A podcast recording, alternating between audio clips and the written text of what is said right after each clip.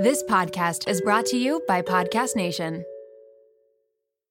I can't believe I'm saying this. This episode is brought to you by LolaVie, an award winning hair care line by the one and only Jennifer Aniston. Why did Jennifer Aniston start a hair care company? Because she was tired of choosing between hair products that work and hair products that are actually good for us. But thanks to LolaVie, we never have to choose again. No silicones, no sulfates, parabens, or gluten, and of course, it's cruelty free and vegan. The glossing detangler and perfect conditioner are my personal favorites. Not only do they repair the look of damaged hair, but they also shield it from future harm. The first step to unlocking confidence in your dating life and your daily life is feeling confident about your hair. So unlock Jennifer Aniston approved hair at lolavie.com. And as listeners of Seeing Other People, you're getting an exclusive 15% off off of your entire order when you use code Seeing Other People at checkout. That's 15% off your entire order at L-O-L-A-V-I-E.com with promo code Seeing Other People. Please note you can only use one promo code per order and discounts can't be combined. After your purchase, they will ask you where you heard about them. Please, please, please support Seeing Other People and let them know that I sent you.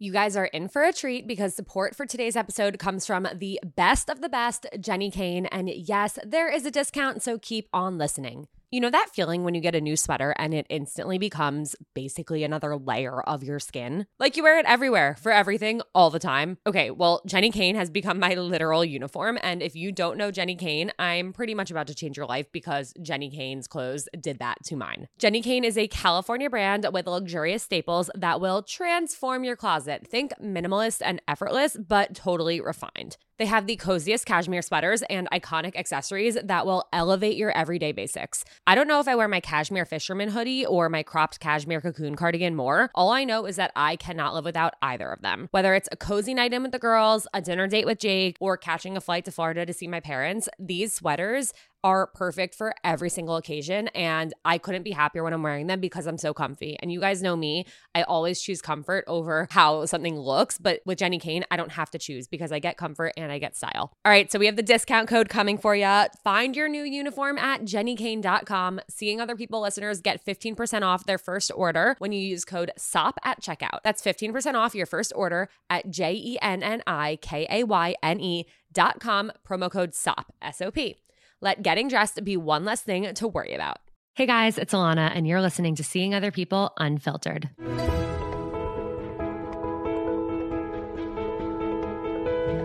Each Thursday on Unfiltered, I'll be bringing on a different anonymous guest to open up about their real life dating experiences. We'll discuss what they went through or are going through, how they navigated it, what they've learned, and what advice they have to anyone else going through something similar. Unfiltered is your reminder that no matter what you're going through, you're not alone.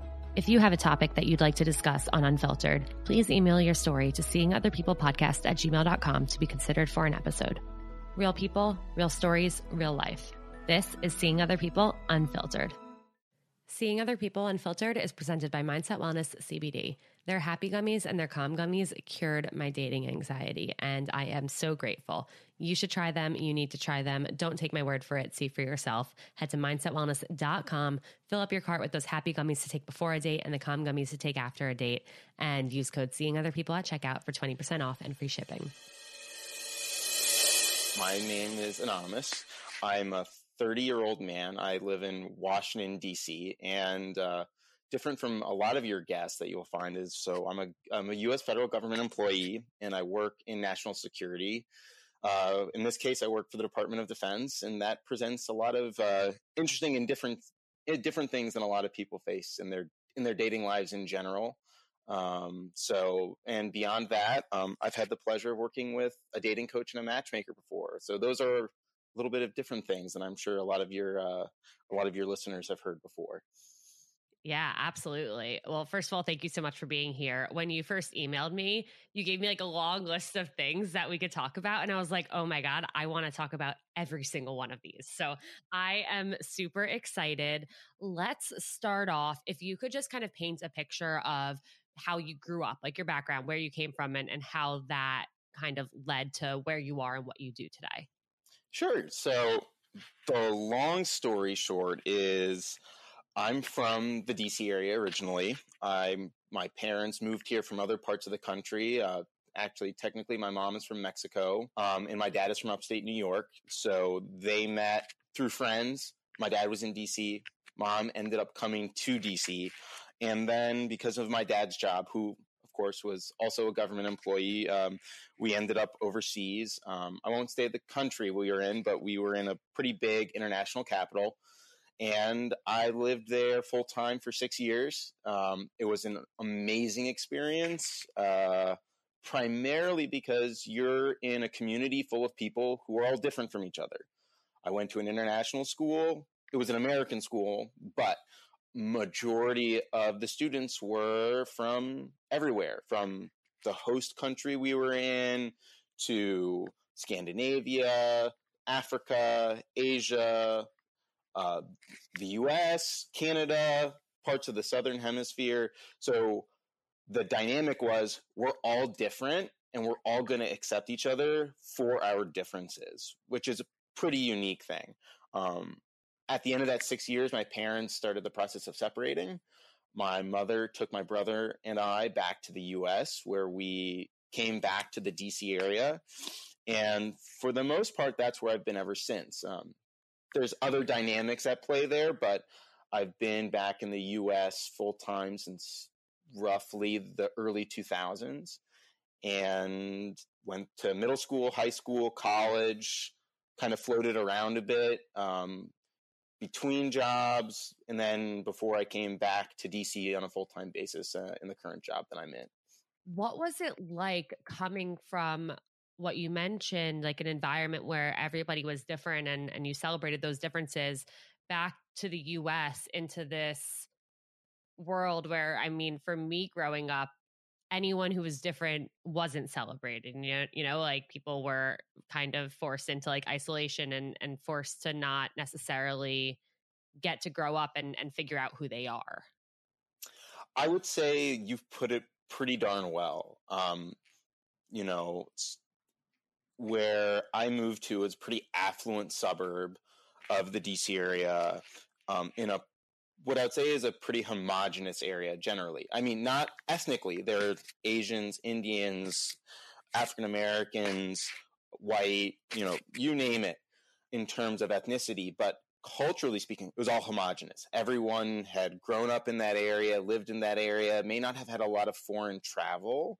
And so their exposure to different types of people and other cultures was very different. So, you, just like you said, um, it was very hard for me. I had a lot of culture shock. Like I didn't know what American football was when I came back. I didn't know what lacrosse was. Like we had lots of sports, but it's like all those sorts of things and even like the way people talk or the way people interact is so much different from Europe where I was to the US. And that caused it was it was really hard. I'll be clear. It was really really hard.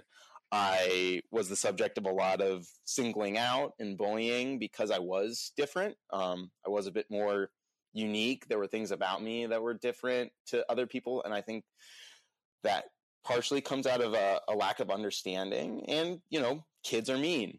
You know, and I don't think it's a, I don't think it's a lack of their own. I just think that's a general thing. Kids are pretty mean sometimes. So that meant through my my last year of my last years of elementary school through middle school and high school those were just difficult years that frankly i didn't care much for. I that being said i really enjoyed my teachers who were my saviors during those years. They were the best um, and kept me uh, you know when i felt like was in a safe space to some degree and i made great friends that years that i'm still in touch with you know so there was some good there was some good, some bad, um, but that did cause for my natural personality, which is actually kind of bubbly, fairly extroverted, to kind of be kind of small, and I wasn't able to be myself. Um, so I'll, I'll stop there for that now. Yeah, no, I mean, I can only imagine. Like, I definitely also experienced like being different and being bullied and, picked on and not feeling like I like who I was was right or enough and and I know that impacted me growing up and and even going like into my into college into my 20s where suddenly I felt like I had this clean slate uh, like out of nowhere where like everyone growing up like knew who I was and and all that and then like I got to college and I was like oh my god like I could just really be myself now Um, but I'm wondering if that was your experience or if you had a more just kind of the the where like how you felt carried into college in your 20s. What was like what happened there? So on that it's kind of interesting because some of my but some of the things that held me back and still continue to hold me back is relational stuff with women I was bullied by women and women I found attractive when I was in high school. And I found that that's carried to today to some degree. It's something I'm still working on. And so while my friends would say, you're an attractive guy, you take care of yourself, you're in good shape, whatnot, um, it was still something that I carried around. And when I went to college, it was a fresh start. And I had things that I was doing. I had uh, sports, I was on the debate team. I did Model UN. There were things that I knew that I was good at, and I felt you know really good doing and really confident doing. But relationally, I still felt behind, and I continued to feel behind for a lot of years until I finally started doing certain activities and having certain challenges where when I accomplished them, I was like, oh, I can do anything if I put my mind to it. And so that pushed me to to be a little bit more out there in when it came when it came to dating. Yeah. Well, I'm glad you were able to have those experiences because it sounds like for a while you almost held yourself back where you're like, well, I'm behind. So it's hard. It's going to be so hard to catch up. So I'm just going to stay behind. And it's like you fall further and further behind and you kind of get in a trap. So it's great that you were able to kind of crawl out of that hole and, and build yourself up and say like, oh, I can do this. Like this is something that's that I want to do and that I'm able to do. Exactly. And so and like Logan Ury writes in her book, there's three types of dating personalities. There's the romanticizer, the maximizer, and the hesitator. And for many, many, many years, I was a hesitator. I was like, I'll wait. You know, when I've got, when I've accomplished this thing or that thing, or I got to this place in my career, you guys know that I struggle with confidence. I'm always my biggest critic, and when I notice something about myself that I don't like, I can't stop fixating on it. I'm working on all of this, but it can be hard. A year ago, I noticed that my hair was thinning, and I was finding more and more strands of hair on the floor every time I would walk around my apartment. When I would look down in the shower, I would freak out at what I saw in the drain. That's when I opened up to my best friend, who happens to be a doctor, and she said two things that changed my life. The first was that she knows so many women our age going through the same thing. The second is that she told me to try Nutrafol, and so I did. Nutrafol is the number one dermatologist recommended hair growth supplement, with over 1 million people seeing thicker, stronger, faster growing hair with less shedding. A year later and a month before my wedding, and I cannot believe the number of people who have been complimenting how long, strong, and healthy my hair looks. I never imagined that this would happen. And naturally, as a result, my confidence has transformed. I'm no longer self conscious when it comes to my hair. And honestly, that is a huge, huge, huge personal win for me. And you guys know I'm hilariously bad at sticking with habits and taking something every day or doing something every day. But with Nutrafol, building a hair growth routine is simple. You purchase online with no prescription required. Free shipping and automated deliveries ensure that you'll never miss a day. You'll see results in three to six months, and trust me, it is worth the wait. You can start so easily by taking their hair wellness quiz on Nutrafol.com for a personalized hair health plan based on your specific root causes. Take the first step to visibly thicker, healthier hair. For a limited time, Nutrafol is offering the Seeing Other People family 10 $10 off your first month subscription and free shipping when you go to Nutrafol.com and enter the promo code Seeing Other People. Find out why over 4,500 healthcare professionals and hairstylists recommend Nutrafol for healthier hair. Nutrafol.com, spelled N-U-T-R-A-F-O-L.com, promo code Seeing Other People. That's Nutrafol.com, promo code Seeing Other People. Raise your hand if you have dating anxiety. All right, all right, I know that everyone has their hands up, and I get it. I had debilitating anxiety when I was single. And even when I first started dating Jake, I kept waiting for the other shoe to drop. And I know that is not a good way to feel and that is not a fun way to date. And I get it. It can be hard to find an anxiety relief tactic that works for you. That's why I'm so excited to introduce you to a new one that has helped me dramatically with my wedding and work stress and anxiety over the last few months. And trust me, there's been a lot of it. Sunset Lake CBD is an amazing company that not only has helped me feel so much better, but they also have a really cool history history and mission. Sunset Lake CBD is a majority employee owned hemp farm located right outside of Burlington, Vermont. As farmers, they believe in providing only top shelf CBD and hemp products at fair prices. So they cut out the middlemen and they ship their CBD straight from their farm to your door, which means that their CBD is affordable and trusted because CBD and anxiety relief can help everyone and they want it to be accessible to anyone. Trust me when I say that when I'm stressed or anxious, my sleep is the first thing to go. But despite everything I have going on right now, I've been taking a sleep gummy before bed and my sleep scores on my Oura Ring have been through the roof. Plus, I'm finding myself relaxing more at night and being able to turn off my work brain and my anxiety with the help of their CBD gummy bears and reishi infused chews. Whether you want to sleep better, relax better, focus better, recover better, or anything in between, Sunset Lake CBD has something for everyone. So check them out today at sunsetlakecbd.com and use code SOP for 20% off your order. That's code SOP for 20% off. Farmer owned, Vermont grown Sunset Lake CBD.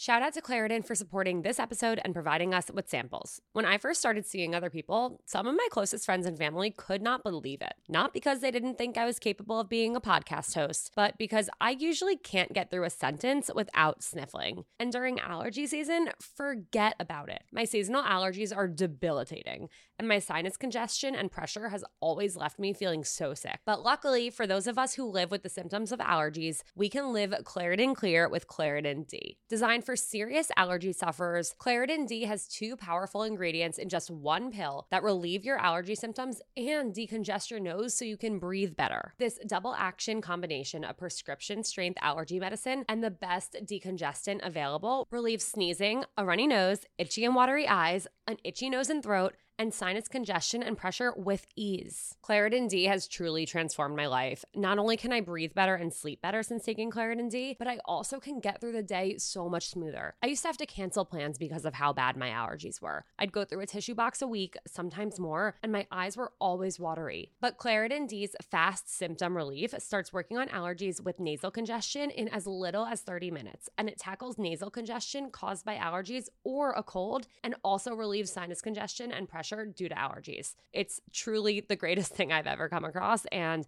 I am so grateful that I found it and started using it. Are you ready to live life as if you don't have allergies? It's time to live Claritin Clear. Fast and powerful relief is just a quick trip away. Find Claritin D at the pharmacy counter. Ask for Claritin D at your local pharmacy counter. You don't even need a prescription. Go to Claritin.com right now so you can live Claritin Clear. Use as directed. And then I discovered that, you know, I'm just holding myself back and I just need to have the courage to put my, and be a bit brave and put myself out there. And when I did, it was a lot of learning. I so I didn't start dating for the first time in in a real formal, intentional way till I was 26. So four years ago. So the learning curve was really steep. I was a bad dater. I will I will admit that. I had no idea what I was doing um, in that first year or two, I was really out of my element and messing up all the time, not understanding things. What are some of these things that you think you messed up? Like, can you give me an example? Just how to have a conversation. I think uh, because I was so kind of an awkward kid to some degree and was still, you know, coming out of my shell to some degree until I was 26. Um, so, like, how to have a conversation? What's the appropriate amount of physical contact? How do you have a conversation with someone? What's the right way to message someone on a dating app? What is look? You know, how do you do your profile right? This, that, and whatnot. And all those things were great. I made a lot of progress. I learned how to have a better conversation, how to relate to people better.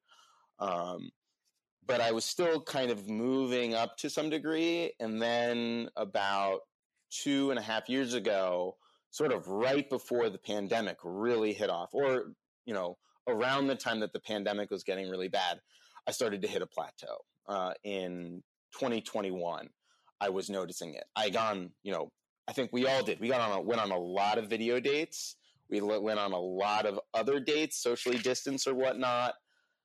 And I was starting to notice a plateau and I was starting to question is there something that I can do differently? Yeah. So, what did you do about that? So, unlike, you know, my job was a pretty analytical thing.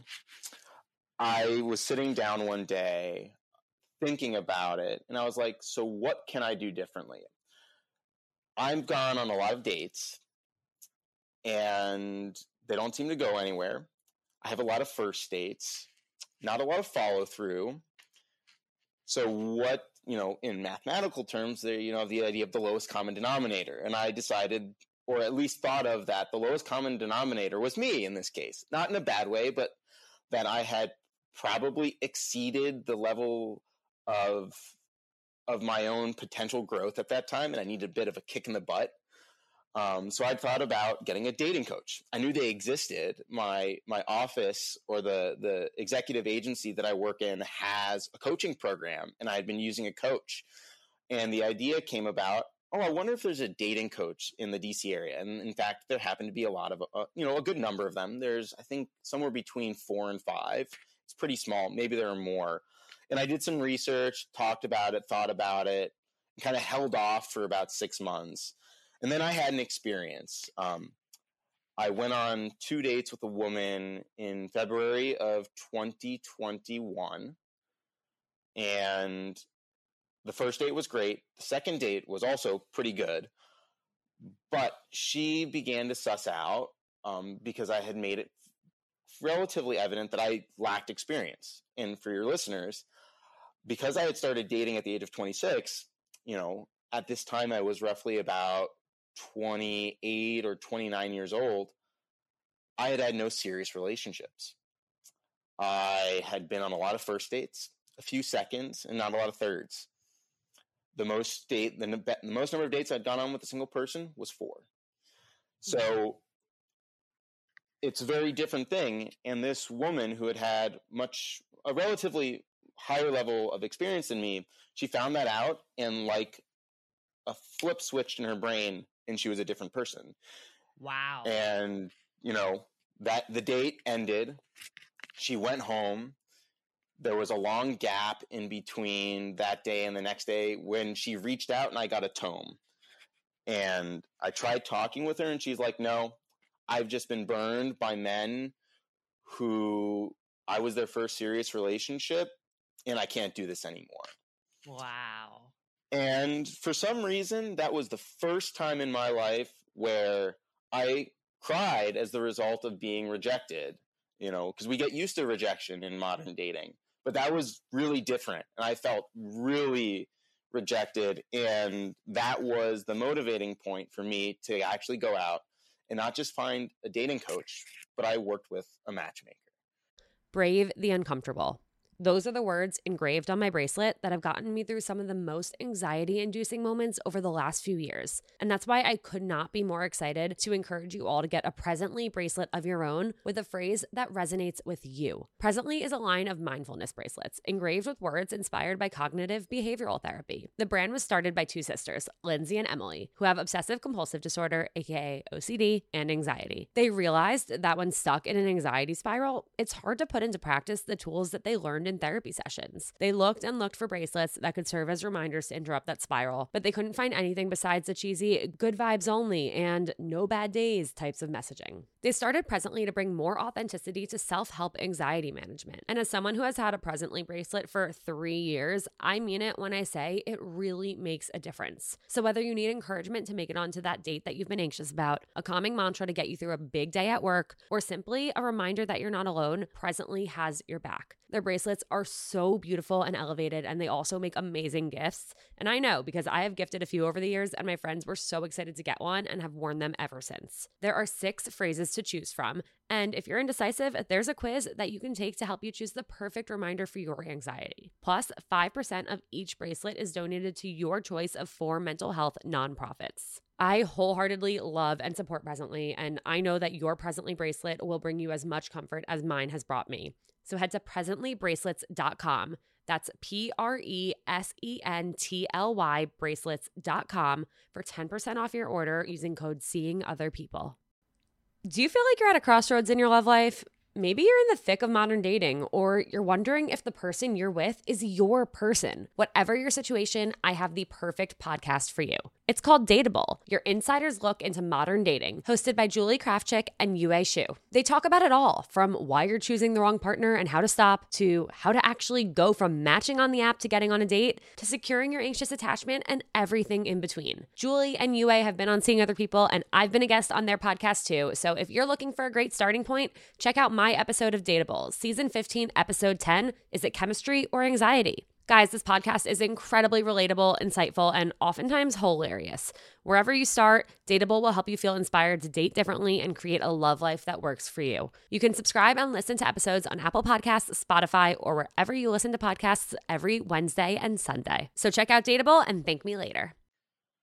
Wow. I I can't believe that that was her reaction. I mean, I know there is a stigma around people who have never been in a relationship before. Some people are like, oh, I don't want to be someone's first boyfriend, girlfriend, partner because I don't want to train them. But it's something that as I've gotten older and as I've seen my friends have their dating experiences, but not end up finding somebody to be in a relationship with, it's like just because somebody has not met somebody that they both felt like they wanted to pursue a serious relationship with does not mean that the person does not have relationship skills does not mean that they have not maintained friendships before does not mean that they have not had to work through difficult things with somebody else and work closely together with the same common goal trying to be on a team before. And so that's something that like when i hear that this happened to you i mean obviously it did push you to do something about it for yourself and, and to really learn which is amazing but it's something that is so tough because it feels like I understand why you cried. It feel it felt like such a personal attack. And but it wasn't about you. It was about her and the people that she's dated before who whether or not like they had a partner, they clearly didn't handle certain aspects of being in a relationship properly. And that sucks because that is it's not a reflection on you, you know? That's something that you ended up having to kind of take the burden for and and almost get punished for but not from something that you did or didn't do. Yeah exactly. Um you know i think we all in our personal lives we cultivate friendships. Um, we maintain relationships with our friends and family and we deepen them. We care for our friends as if they were our family.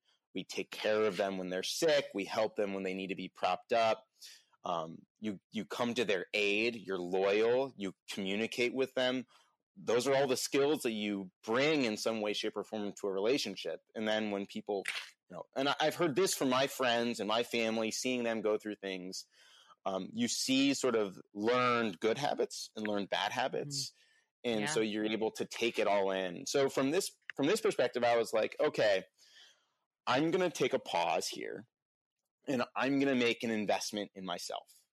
Um, you know, like a lot of people in our generation, we're all kind of financially sh- struggling to to become independent. Um, I'm the same way. You know, government employment is really safe and secure. I have a stable income that goes up pretty on average every year, but at this time in my career, I you know I could not afford to do this. Um, you know, I given that a lot of your listeners probably haven't don't have direct experience with matchmaking it's very expensive and it can be really really expensive. Um, but i was lucky i found a, a local woman um, i'm not going to give her name but she is a wonderful human being um, who was willing to work with me. I went through the initial process. I contacted her. She set up an interview. We spoke for about 30 minutes to an hour and she's like I want to work with you. You seem like a great person and I want to help you. So the process of matchmaking, I think a lot of people have heard about. Um, you know, mm-hmm.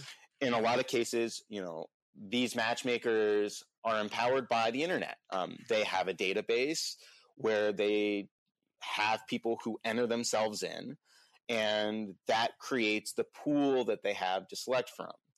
Um, anecdotally, what my matchmaker said is she primarily works with men because her database is mostly women.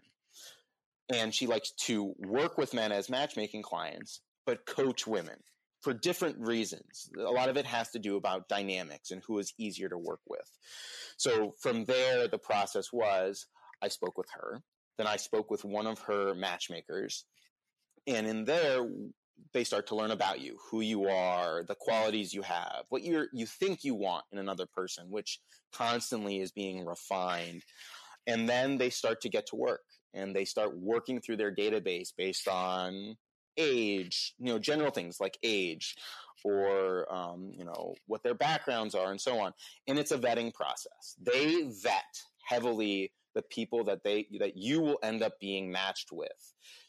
And so you, the goal there is to f- hopefully find someone on paper who is about as close to you and a good a match they can, but it's not perfect. Um, but in this case, my matchmaker, who was also my dating coach for this period, had a slight, also a slightly different thing.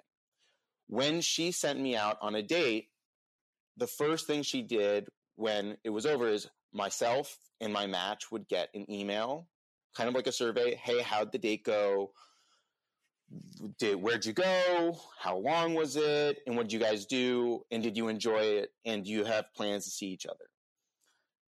And then she would talk with the match and she would get unsolicited, uh, you know, sort of the most unfiltered version of the feedback. How was he? Did he listen well? Were there things that you didn't like about him? So on and so forth. And would you go out with him again if it hadn't already been said? And that's the way of soliciting feedback and actually having a direct one to one feedback loop where you are actually learning about what you're doing wrong. So in this case, a lot of her clients that she had worked with, some of them needed wardrobe changes. Some of them needed changes to their appearance. You know, maybe they needed to ditch glasses and put on contacts. Maybe they needed to whiten their teeth. Maybe they just dressed poorly and needed to dress better. Those things are kind of big lifts. You know, it's a style change, it's a personal change. But there are other things and other qualities that they're also looking for about how you handle a conversation, how you relate to others. And so that was part of the process that was really new and at the same time really difficult to do, but also mm-hmm. drives a lot of growth. What were some of the pieces of feedback that you received? And that's a great question. So the very first date that I was set up on was a good a good date by many standards from my perspective. And from what the mat, my matchmaker told me my dating coach was that if you had fun then you had fun. Don't discount the the date as it went even if there's no outcome like a second date. Um, but as i discovered later on the match that i was set up with on that date was not intended to have a second date it was so my dating coach could get the most raw feedback. It was not necessarily someone who I was the best match with, but whom she thought she would get excellent feedback. Wow. And in general terms, what she learned were some like some things that are, you know, might sound to be pretty big, but are really easy to fix if you're really dedicated. So the things that she heard was one, I talked too much. Two, I didn't listen enough or didn't listen carefully enough. And a counter, not necessarily a counterpoint to that, but sort of like the other side of the coin, I didn't ask enough good questions. It's not just enough to ask questions, but ask good questions. And three, that I wasn't positive enough. When you go out on a date, you should really tr- be trying to be positive in the way you frame your questions. And if you can't be positive, be neutral. But don't focus on negative because when you're negative, that's picked up by the other person as my dating coach told me, generally speaking, women, when they're out on a date with a man, are looking for flaws. And that's not necessarily because they're trying to do it, it's kind of like a predisposition in certain senses. And it does take a lot of work to take yourself and train yourself to that. Men do it too. I have found myself doing that too. So, in that sense, by being positive and trying to shape what, how the way you're saying in a positive way, you seem more positive too. Mm-hmm. And those were the biggest things that I was told. And when I was told those things, it was really hard to hear because you think when you're out doing these things and going on dates that you are like that. But there's no better way of of actually discovering those than being told those by the person you hired to help you guide you through this process and be better. And hearing it in such a raw really unfiltered way especially because my my dating coach is an older woman in her i believe she's in her mid 50s and just the way she said it kind of like a jewish grandmother because she is jewish and it's just like holy moly that's a lot to take in um, but it's it's for the best. It's the best sort of feedback process because your coach is saying it actually from a point of care and not from a yeah. point of man you're really messed up. This is like now we can get better. Absolutely. I think it's such a brilliant thing to do and something that everyone everyone everyone would benefit from because we might not realize that we're nine out of 10 times or 10 out of 10 times we don't realize that we're doing these things. And there is not a single person who is perfect on every date. You know, some people are better at dating than other people, but that doesn't mean that they are doing the right things or saying the right things or, or listening the right amount and there's just so much that we can all learn and and it it definitely extends beyond dating i mean i'm sure even the practice of getting personal feedback like that and having to sit with it, having to hear it and having to decide like, okay, well, what can I do about this? Like that's going to help you beyond just your dating life. It's going to help you in every aspect of your life. So that's something that is definitely really unique to matchmaking and that process that you went through and something that I truly think like everybody there's not a single person who there'd be no constructive feedback for. Absolutely. Um you know, and the amount of constructive feedback she has for her clients just varies on who they are and how they carry themselves on a date. And as a lot of matchmakers, dating coaches will will say out loud that not everyone is a good dater. I mean, dating is a skill. Yeah. It's hard. And modern dating itself is a, an entirely different skill because of the way apps make things and the, the modern dating environment is so choosy. You know, you, you find you know, you don't like this tiny thing about this person. Well, there's another person on an app you can swipe yeah. right, uh, you know, Blasting swipe right on. Exactly. And so it takes a lot of conscious effort. Um, yeah. It's a lot of effort. And so, you know, from that standpoint, in that dating process with and working with the matchmaker, you know, that what you're getting um, in what my dating coaching and that matchmaker's process is, is just trying to refine that. And I, I need to say going up front that my goal of doing the matchmaking wasn't actually necessarily to meet someone, it was to improve. I wanted to make sure that I was improving um, with the added benefit of hopefully meeting somebody because, you know, nothing is assured. You can go and do matchmaking and meet someone and meet your happily ever after, or you can meet a person and it doesn't work out, you know, along the line. Um, so in my case, when I went and did it, I was like, all right, I've got X amount of time to work with this person. I'm going, and I have some pause time. And we, you know, it was just like that. I would get sent a match as it developed, as they were able to take time to interview the women that they wanted to match me with. Um, sometimes it was people that they just pulled right out of their database. In other cases, it was women who were coaching clients of my dating coach and matchmaker. And so, you know, each and every week I would go on a different date with a matchmaking client, uh, someone I was matched with.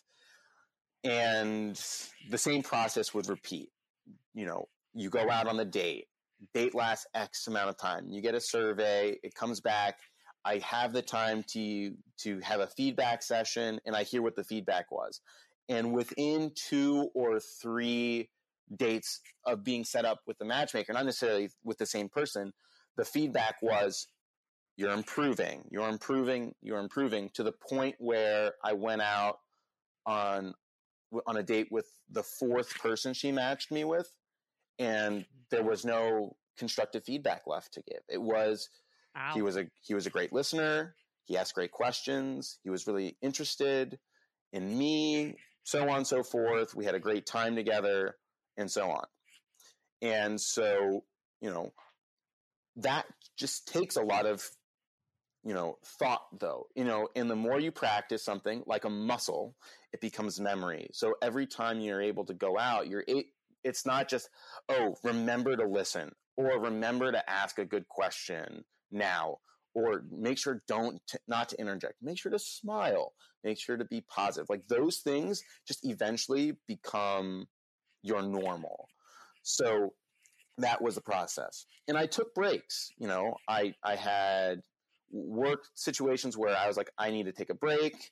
I'm going to maybe date a little on my own using the apps for a little bit and then i go back and so on.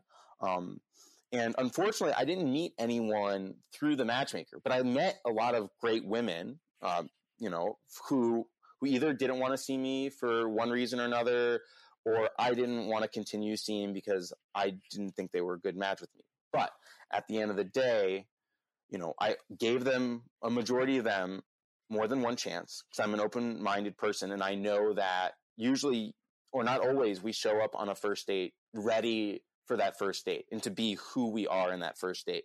And that my in my mantra, to the best of my ability, is always give someone another chance.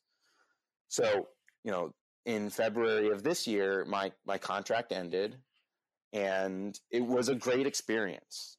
And I learned a lot about myself, and I've, I've more to share there. Um, but you know, that process of going through matchmaking and dating coaching and having someone who's a professional in this space to help me guide me through this process and learn and develop and and deepen my understanding of not necessarily who I am and who I appear to be on a date, but who I am inside and become a more confident version of myself, especially in that dating environment, was huge. I'm so glad that you mentioned all of that because I, I so I have never worked with a matchmaker, um, but and I guess I guess because of what I do, like I've unofficially worked with dating coaches just from from so many conversations and and podcast episodes and and just the people I've connected with. So not formally, but probably in some ways I've definitely gained a lot from different people who are dating coaches and professionals in the field, but I feel like with matchmaking had I ever done that and walked away from the experience still not having met someone, my first thought is that I'd be like, wow, that sucks. Like, wow, there is something wrong with me. If I did all this, I invested all this time and money and, and my energy in, in doing this process and it didn't work. And I, I feel like there are people out there who feel that way about dating, about the dates they're going on, about the time they're spending on dating apps. But I love everything you pointed out about how much you gained from the experience and how much you grew and how much you learned. And I think that's such a lesson that we all need to kind of apply to our dating lives where just because you go on a bunch of first dates and none of them turn to second or third or fourth dates or just because you've been on the dating apps for a year and you haven't met your person that doesn't mean that you haven't gained so much from doing all of it. So just thank you for for pointing all of that out and for sharing all of that because I, I really think it's something that people need to take a mental note of. Yeah and it and it's not easy. I mean i spent years on dating apps um, when I wasn't in therapy. I've, I've, been back in therapy since December, partially as a result of my my dating coach. Um, I'll get to that in a little, but it's really a process where you need to remind yourself um, that you know you can't really do anything about the other person. You know that is that is a, a variable outside of your control, and you, what all you can do is trying to show up and be the best version of yourself. Not to say don't be yourself or filter yourself. There's elements of that, but to try and be the best version of yourself when you show up on a date and go in with a positive attitude and know that you're going to have a good time or hope that you're going to have a good time unless something absolutely disastrous happens, which I've heard stories about. Um, and you take away from that experience that I met someone new today that might not be my person, but I learned something about myself. I learned something about them, and I'm taking away from this that I'm one step closer. Absolutely. And yeah, I mean, I always say to people who ask me for advice with dates, like, or going on a first date or going on a first date in, in the first one in a really long time, I'm like, your goal for the date should be to have a good time and learn something. And if you end up getting a second date, if you want to see them again, that's a plus that is a bonus. That's the cherry on top because people walk into first dates being like, okay, this needs to be my person, or like, oh my God, like they're perfect on paper. Like I need to impress them. I need this to go well. And that's just not a healthy or productive way to approach dating. So no, absolutely not. And and as a as a guy, I've I've gone into this situation. You know, like I I know a lot of I've heard a lot of women say this, but as a guy, I found myself doing this, especially as an, an inexperienced man dating. You know, I'm subject to all the same things. Um, I will say that I I am I have anxiety. I have dating anxiety. I've had because of some of the sports I play, I've had head injuries, and I think that's contributed to some general anxiety. Other than the fact that's like I've been through a lot of stressful situations. You know, the bullying, my parents' divorce. I'm I'm the oldest of two boys, and I was kind of in the middle of my parents' divorce to some degree. And then you know other factors, stress of school, life, etc., coming into play, or even work, and that caused my anxiety to increase. Um, and you bring all those things into your dating too. That sometimes you know can be sensed by the other person. Whether you're a guy or a girl you might be a guy and going out on a date with a girl and they're like man that person's really anxious or they're really fidgety. The same can be said the other way around. Um, but what i found through the dating coaching process was that you know in this way that some of the the things that i was doing on dates wasn't not necessarily just the result of just not being a great dater, but some of it was from my anxiety. And when it came to the fore and it was kind of smacked me to the face to a certain degree, you know, to be very blunt, um, and I had a conversation with my dating coach. It, you know, it was because I had gone out on a few dates with with a woman through her that I I liked. I was having, you know, a sense of thought that you know that this was a good experience but I don't think we're necessarily a good fit. But that person also decided that they did not want to see me anymore because I wasn't chill enough for them, in, to use their words. And they deserve to make that decision. At that time in my life, I was really anxious, and I did not even realize how anxious I was.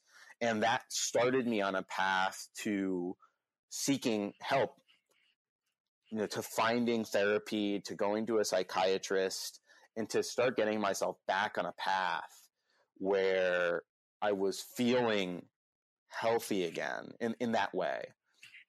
Yeah, I mean it makes a huge difference and and even again like you being able to take that feedback and and be like okay, how can I be better not necessarily for this person but for myself. Um and that's really admirable.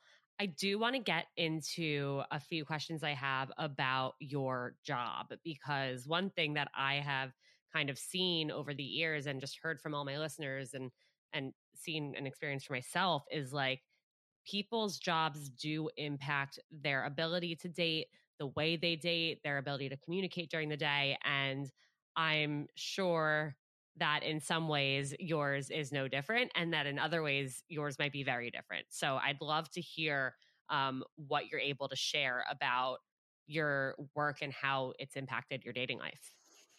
Yeah, of course. Um, so, as I said at the beginning, I work for the Department of Defense. Um, and when most people hear government or DoD, they hear secrets.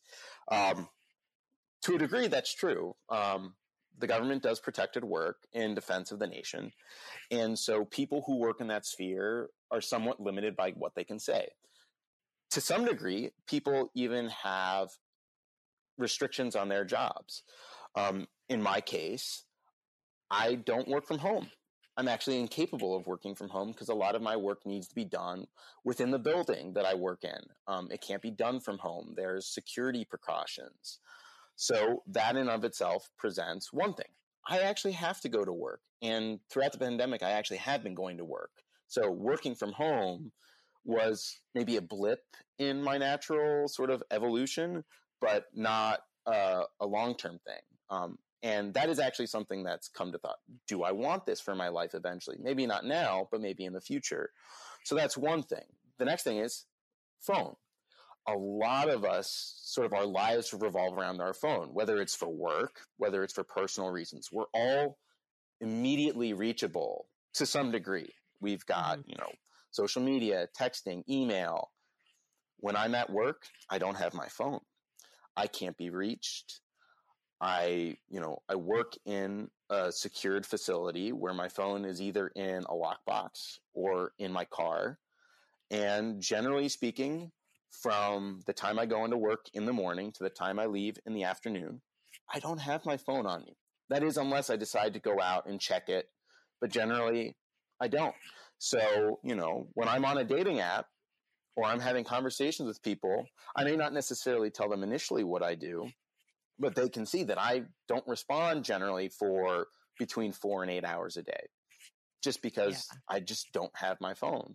Um, and I can imagine, as somebody who had a lot of texting anxiety, I'm sure that there are girls on the other end of that being like, oh my God, like, why isn't he responding? Or like, uh, I, I sent this risky text and he hasn't answered. And it's like not even risky text, but it's like, yeah, you don't have to tell everyone right off the bat and people yeah. have to get used to it. But like people are totally, I'm sure, have taken it the wrong way and taken it personally. But it's like, it's another thing that goes to show that like if somebody doesn't text you back immediately, that doesn't mean they're not interested. People are busy. So I just had to say that piece. No, it, exactly, and I mean, and uh, in in the DC area, this is a really common thing. There's a lot of government employees, a lot of people who don't have their phones on them during the day for one reason or another. So it's I think in this area, it's kind of something that's well understood. Um, but when it comes to like when I actually go out on a date with someone, you know, I tell them what I do. I tell them the broad strokes of my job because I can't. I'll tell them maybe the subject, what a normal day looks like, which is honestly pretty boring. Government is highly bureaucratic and we do a lot of admin.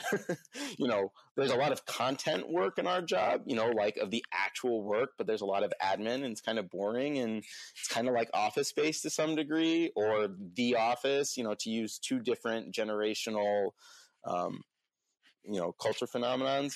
But, you know, it's it's something that, you know, once you tell the people they understand, I'm like, hey, you know, like I just don't have my phone on me during the day. So if you don't hear from me at certain points of the day, it's not because I I saw it and chose not to respond or I'm, in, I'm ignoring you. I simply just don't have my phone on me and I'll get back to you when I can. No, and that's something that regardless of what your job is, regardless of what's going on in your life, like if you know that you're not going to be responding to somebody regularly for a certain period of time, like it's so easy to just tell them that. And that's something that I learned in a relationship I was in where my boyfriend at the time had the most demanding job and there would be literal like 24 hours would go by and I wouldn't hear from him and this was something where he from the start would just say like I'm going to be crazy busy today and tomorrow. Like, you might not hear from me, but I'm thinking of you. And that was the greatest text in the world to receive because it gave my brain a signal that, like, okay, I can calm down. Nothing is wrong here. And so that's awesome that you have that, like, you, you do tell people that because that's something that can, like, you never know how anxious the, the person on the other side is. And, and just saying that makes people instantly like feel so much better. Yeah, exactly. And so in situations where I, I have dated people and, you know, I, I, I'm just going through a breakup uh, of sorts now. I, I dated someone pretty seriously and pretty intently for about the last month. Sorry, not month, two months. Um, and from the start, we kind of both told each other, it's like, hey, we're looking for something serious and something intentional with good communication. And from the start, one thing that we both try to do well is show that we could consistently communicate to each other. Um, and that was, in this case, like a text every morning. I yeah. texted her before I went into work, and that would kind of lead things into the day. And, and there was a practice that I continued, and it got to a point where she was like, you know, I might not have texted immediately that day. Maybe it was a weekend or something like that. And she's like, oh, I got so used to it. Like it's now something I expect and that I like. And it and it was part of our thing that I think the both of us found that we did well. So finding how and what works for you as an individual or you with the other person that you're dating, if it has some intention or it's like, hey, how do you like to communicate? Or what would be helpful to you, even if it's not something serious or defined yet, are good practices that I've found. Because I am too, as an anxious person, even on anxiety medication, where I'm much more secure and when I have a anxious thought, an overthinking moment about was this text bad or did I say something? I can I'm able to step back partially with because I'm on the medication and be like, relax. Mm-hmm. But that consistent communication from the start and knowing that you are that person is being consistent with you kind of helps set that baseline too. And that's something that I've learned in the future that something I want to try and replicate. It might not be the same, but when I meet the next person that I date seriously, I want to replicate something similar because it it had a lot of good things to it. Yeah, absolutely. Um, I'm so sorry to hear that you're going through a form of a breakup. Um, which one thing I want to point out, I know I feel like in modern dating, like there people are in way more like situationships than they are relationships. They're like, oh, like I was in a relationship, but it was short, or like I don't know if they thought we were together, but like it felt like it to me. Like, and, we all kind of try and stumble on our words around saying that it was a relationship or not because it was maybe perhaps undefined. But if it felt like a relationship to you, if it is somebody that you were consistently seeing, that you felt emotionally connected to, that you had a connection with, then you're allowed to say it was a relationship and that it's a breakup. And and this isn't me necessarily calling you out. It's something that I hear all the time. And people are like, well, we weren't like officially dating, but you know, like we were seeing each other for four months. It's like, no, you were in a relationship with this person, whether or not they wanted to define it as that, whether or not that conversation happened, like it's still allowed to be a relationship to you and you're still allowed to be going through a breakup. So yeah, um, exactly. And and that's what this was. I mean, in this case, we were very intentional in doing this, even though we it was very, you know, it was rather quick. It was kind of hot and heavy, for lack of a better description. But this was a mm-hmm. defined relationship. You know, we we we made to ensure that we defined things as it felt natural. So, yeah. you know, she was my girlfriend for a period of time there, and I feel like I'm taking away a lot of real positives from the experience, even though, you know, at times I, I, I have to remind myself of that. I, I, I feel sad and I, you know, you're, you're grieving things, especially as a 30 year old male where, you know, I have a tight friend group. They're all a little disparate and different. They're not all connected, but they're all in relationships. Um, I don't have a lot of single friends and that makes things tough. And, you know, there's that comparison there. So, from that standpoint, it's like, yeah, I had a great relationship and I have friends who are in great relationships. So, but it, you know, you need to make sure to remind yourself, I'm taking a lot from this and I have great role models and I can move forward. Um, even though, you know, you're, you're back to the chopping block to some degree.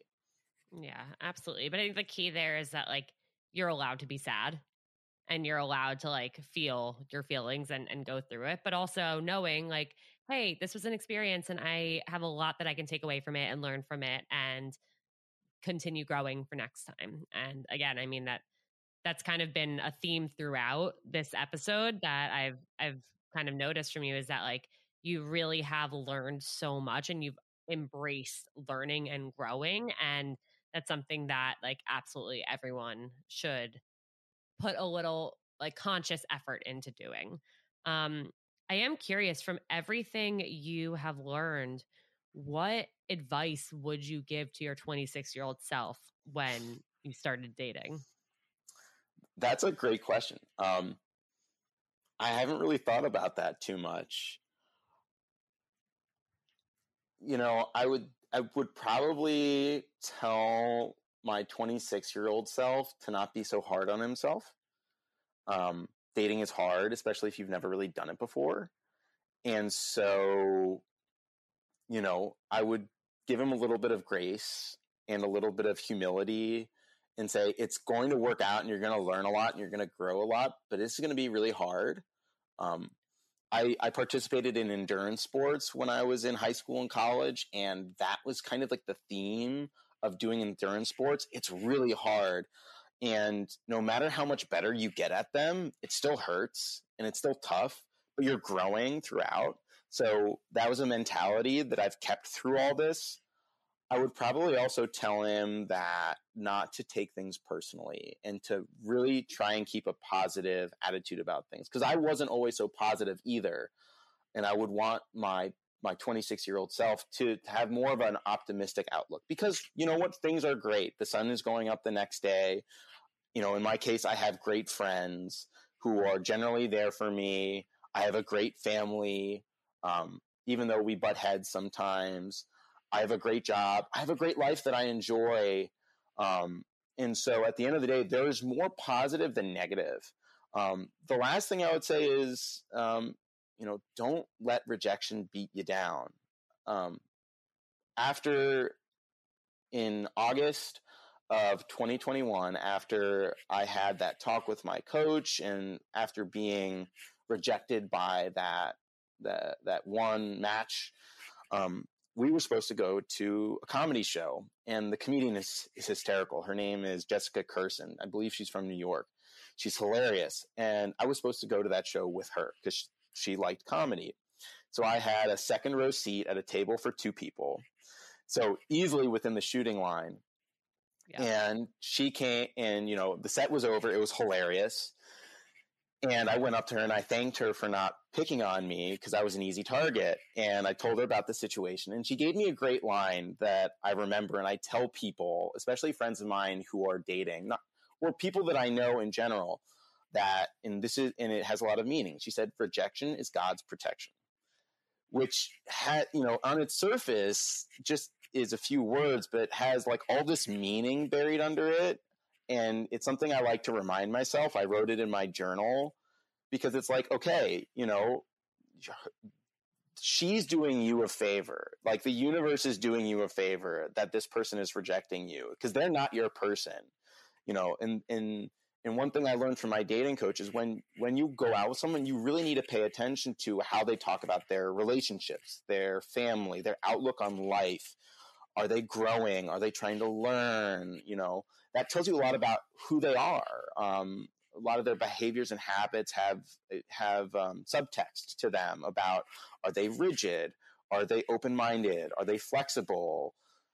So on and so forth, and that can really help you give you a good idea about who that person is, even though you may not know a lot about them yet, too. So when that when I got that line, I was like, "Holy crud!" That it's so yeah. like revelatory, and I just keep it in mind now that you know, especially when it comes to rejection, because there's so much rejection. You know, every every swipe that is a left swipe is rejection technically.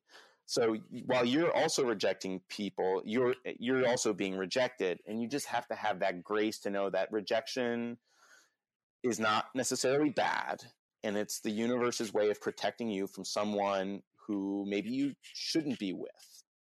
Yeah, absolutely. I love that line. Thank you for sharing it. I it rejection is something that we all take so personally and and so, like so to heart. And in some cases, yes, it totally makes sense. And in other cases, rejection is something that we are we've have always dealt with and we are always going to deal with and it's something that like nobody is immune to it and it doesn't mean you're not good enough it doesn't mean you're not deserving of love it just means that for one reason or another it's just not happening with this person or this xyz thing isn't the right fit or there's something better for you out there. And it's the same thing with jobs. Sometimes you get rejected from a job because not because the company doesn't think that you do a great job, but maybe they just don't think you'd be that happy in the role and that there's another role that's better for you. And they want to hire people who are going to really enjoy themselves and be happy. And so there's just a million reasons. And, and we always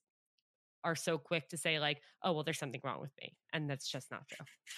No, exactly. And and from like this most recent example, um, the woman I dated is a, a wonderful woman, um, but in the end of the day, we weren't going to be a good fit, um, in all likelihood. Um, and while I care for her deeply, um, I, am taking a lot away from that rejection. Um, it hurts.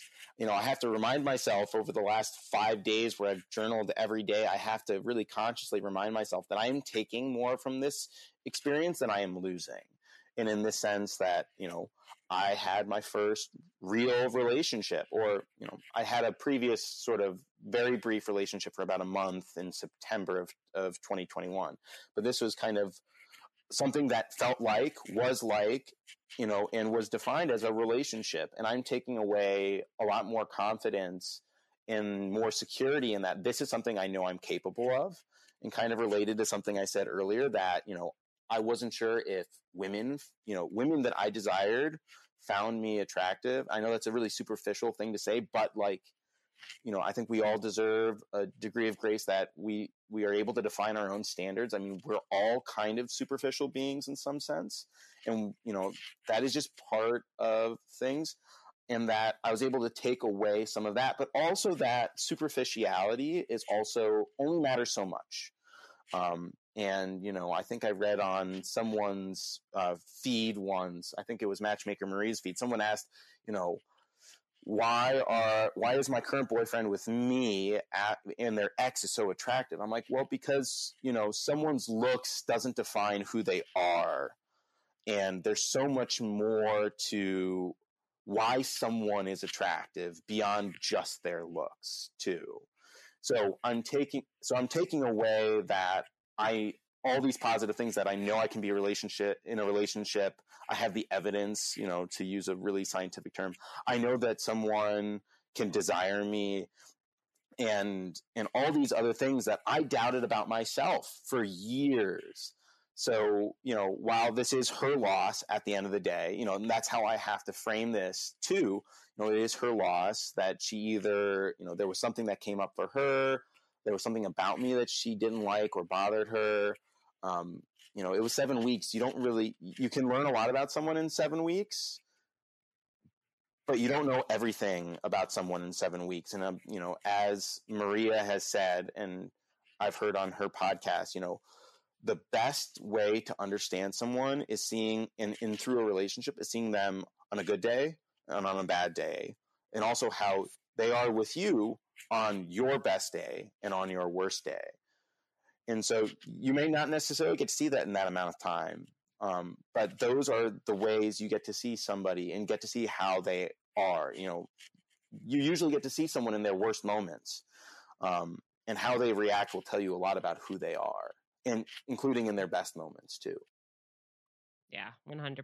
Well, I love that you're already finding things to like specific things to learn and, and just being able to look back on this in a positive way. Um, especially coming from someone whose the feedback was that you were too negative. So, I mean, th- throughout this whole episode recording, like you've radiated positivity, and and there's so much that I really think people have taken away and will um will take away as they listen to this. So, thank you so much um, for being here and for reaching out. Is there anything I haven't asked about that you would like to add? No, I don't think so. I mean, I would say to all the men out there who are in my situation or and women that it's okay. There there's there's a community of us and that you know, things may not happen on our timeline or the way we want, but you know, uh, a piece of advice that I was given by my dating coach was if you want something enough, it will happen. Um, it's just not going to happen when you want it to. Um, but otherwise, no, I think we hit on everything. Um, if you're struggling with anxiety, go get help. If if medication is something you need, please get it. It's something I denied for years and has helped me infinitely in my dating journey and just in my personal life journey. And therapy is good.